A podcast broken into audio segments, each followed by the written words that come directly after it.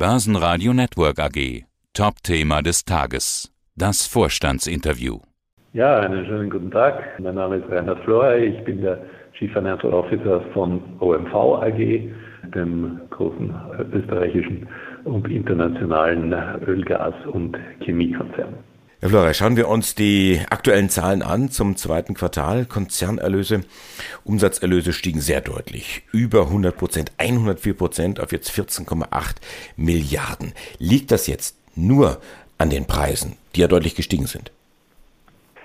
Also zunächst ist die, die Umsatzseite natürlich sehr stark von den Kommoditätspreisen getrieben. Wir betrachten die Umsätze eigentlich immer sehr nebensächlich, würde ich mal sagen weil für uns die Ergebnisse wesentlich sind. In einer volatilen Situation, in einer volatilen Industrie wie in der Öl- und Gasindustrie, aber auch in der Chemieindustrie, sind die Umsätze eher ein Faktor, in dem wir sehen, wie stark wir den Schwankungen ausgesetzt sind. Und natürlich freut es uns, wenn wir im ersten Halbjahr über 30 Milliarden an Umsatz gemacht haben. Was aber für uns eigentlich zählt, ist, dass unser CCS-operatives Ergebnis vor Sondereffekten in diesem ersten Halbjahr 5,6 Milliarden betragen hat und fast 3 Milliarden, über 2,9 Milliarden im zweiten Quartal. Und dass wir auch im Nettoergebnis hier ein sehr schönes Ergebnis mit einem Periodenüberschuss von über 2,5 Milliarden im zweiten Quartal erzielen konnten, sodass auch der Periodenüberschuss, der rein unseren Aktionären, also unter Abzug der Minderheitsanteile zuzurechnen ist, fast zwei Milliarden betragen hat. Sie haben es gar nicht gesagt, aber diese 2,9, fast drei Milliarden im zweiten Quartal, das ist ein Rekordergebnis. Welcher Bereich oder welche Bereiche stechen denn hier hervor? Ähm, alle drei unserer Kernsegmente haben wirklich sehr positiv dazu beigetragen. Also wir haben äh, über den Daumen gesagt, 50 Prozent davon aus unserem Explorations- und Produktions-, dem klassischen Upstream-Bereich und dann jeweils circa 25 Prozent aus unserem Raffinerie- und Marketinggeschäft und aus unserem Chemiegeschäft. Das sind hervorragende Ergebnisse, die wir hier erzielen konnten. Und das hängt damit zusammen, dass wir auf der Chemieseite sicherlich noch immer ein recht starkes Marktumfeld haben, aber eben mit der Borealis auch ein sehr erfolgreiches internationales Unternehmen, das nicht nur in Europa, sondern eben auch durch die Tochter in Borouge in Abu Dhabi das sehr stark auf den Export nach Asien orientiert ist, einen internationalen Marktzugang hat. Im Raffinerie- und Marketinggeschäft haben wir jetzt zum ersten Mal auch in diesen Ergebnissen einen sehr schönen positiven Beitrag unserer Beteiligung des Raffineriegeschäfts in Abu Dhabi gesehen. Das hat mit beigetragen, dass dieses Geschäft auch stark gewachsen ist. Und wir haben natürlich höhere Raffineriemargen, wobei man gleichzeitig sagen muss, dass die Margen im Retail-Geschäft zurückgegangen sind, weil durch das hohe Preisniveau wir natürlich auch nicht in der Lage sind, hier auch große Margen noch draufzulegen. Und im E&P-Geschäft äh, haben wir international eine sehr gute Position. Das heißt, wir konnten die internationalen Öl- und Gaspreise hier auch sehr gut mitnehmen. Wir haben ein leicht niedrigeres Ergebnis in E&P durch geringere Mengen aus Libyen, wo es lokale Konflikte gegeben hat, die Gott sei Dank aber wieder beigelegt sind, sodass wir hier auch ins dritte Quartal wieder mit voller Produktion einsteigen werden. Sie hatten gesagt, das ist eine Zahl vor Sondereffekte. Welche Sondereffekte sind denn das und in welcher Größenordnung?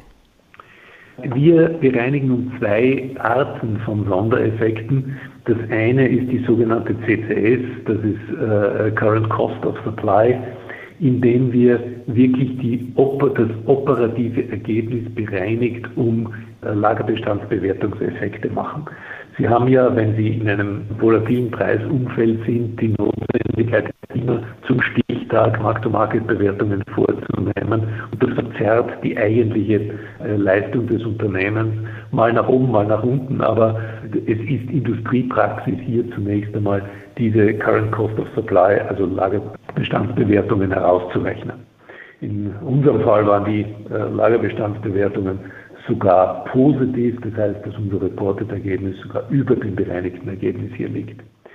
Der zweite Aspekt, den wir bereinigen, sind Einmaleffekte. Und das sind Einmaleffekte auf der einen Seite aus Transaktionen, die wir haben, oder aus Bewertungseffekten. Sie müssen sich vorstellen, wir hatten ja mit Borouge, der Tochter von der Borealis, ein ganz tolles Ereignis, nämlich einen Börsengang in Abu Dhabi wo es Sondereffekte gegeben hat, die zu einer Aufwertung geführt haben, sodass wir hier 266 Millionen noch zusätzlich im Chemiegeschäft gebucht haben.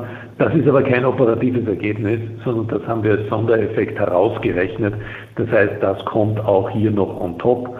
Und genauso haben wir es gemacht mit dem Verkauf unseres deutschen Tankstellengeschäfts, das äh, Ende Mai verkauft worden ist auch hier sehr schöne Erlöse über 400 Millionen, die wir herausgerechnet haben. Das führt dazu, dass wir insgesamt, wenn wir die sogenannten Reported, also All-Inclusive-Resultate hier anschauen, ein Ergebnis von fast 3,7 Milliarden für das zweite Quartal ausweisen. 485 Millionen für das deutsche OMV-Tankstellengeschäft.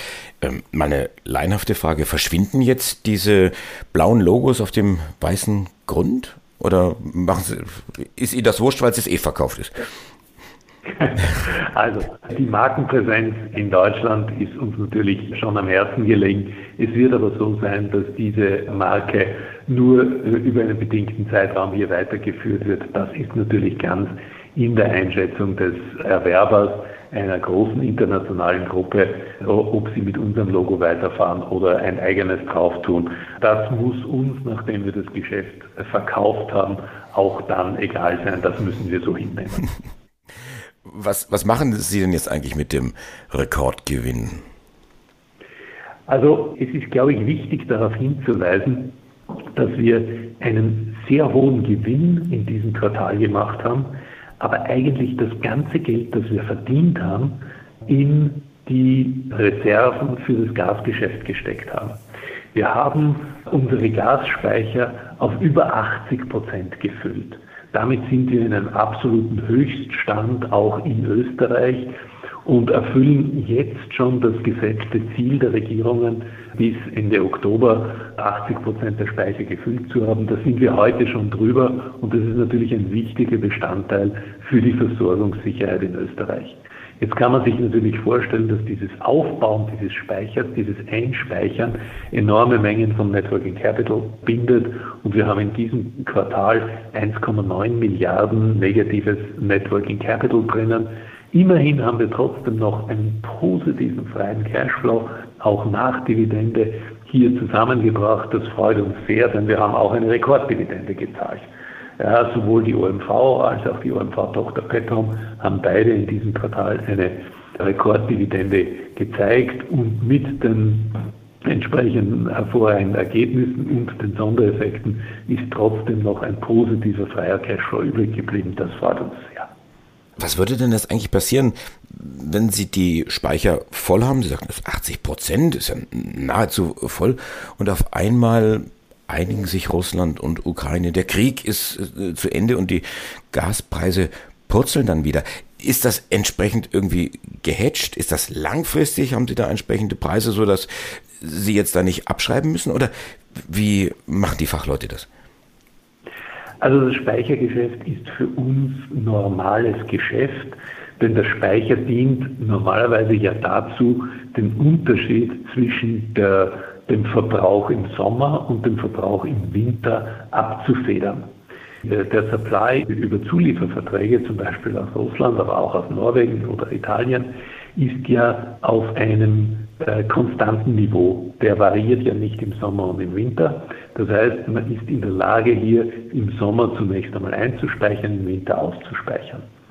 In dieser Sondersituation, wo wir uns aber auf die Supply-Sicherheit von Russland nicht mehr verlassen können und auch gesehen haben, dass durch Einschränkung der Liefermengen, die hier ganz willkürlich und ohne Vorankündigung gekommen sind, natürlich eine besondere Situation wo wir die Speicher auch als tatsächlichen Puffer zur Sicherstellung der Versorgung unserer Kunden nehmen und dementsprechend alles, was eingespeichert ist, wird von uns auch unmittelbar vorwärts verkauft. Das heißt, dass wir das gehatcht haben und dass hier das auch den Kunden schon zugeordnet ist und damit die Kunden auch eine entsprechende Versorgungssicherheit haben. Das reicht natürlich nicht, wenn zum Beispiel aus Russland noch weniger Gas oder gar kein Gas kommen würde. Und deshalb hat sich die OMV, und das war eine sehr positive Entwicklung, vor zwei Wochen dazu entschieden und das erfolgreich umgesetzt, weitere Durchleitungskapazitäten zu buchen und auch aus den Nachbarländern, das äh, betrifft in erster Linie Italien und Deutschland, auch entsprechende Kapazitäten aus den Hubs nach Österreich bringen zu können. Wir speichern ja auf der anderen Seite aus unseren eigenen Aktivitäten nach Deutschland ein, über die norwegische Produktion, die wir haben und über die LNG-Mengen, die wir in Rotterdam haben. Das heißt, wir haben die Möglichkeit, da de facto unser Gas aus Norwegen direkt nach Österreich zu bringen. Und diese zusätzlichen Kapazitäten, die Sie jetzt da gebucht haben, ich habe gelesen 40 Terawattstunden. Ich habe überhaupt keine Vorstellung, was das bedeutet. Wie, wie viel ist das? Wie, es klingt wahnsinnig viel. Darf ich jetzt wieder heiß duschen? Also 40 Terawattstunden entspricht exakt der Verkaufsmenge an Kunden in Österreich, die die OMV für ein ganzes Jahr macht. Also man muss sich vorstellen, Österreich hat in der Größenordnung 90 bis 95 Terawattstunden an Gasbedarf. Davon übernimmt 40 Terawattstunden die OMV. Das war in Vergangenheit wesentlich auf der Basis der russischen Verträge.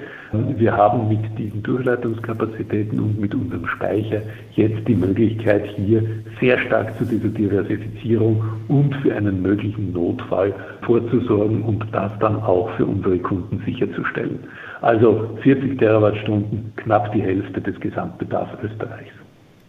Das klingt jetzt so, als ob der Putin da an seinen Pipelines mit Nord Stream 1, 2 und wie sie alle heißen, rum Wartungsarbeiten machen kann und auf äh, fehlende Turbinen hinweisen kann, dass er eben dann nur 10, 20 Prozent durchleitet. Das würde Sie als Österreich und als OMV überhaupt nicht stören. Sie sind, so klingt es, abgesichert.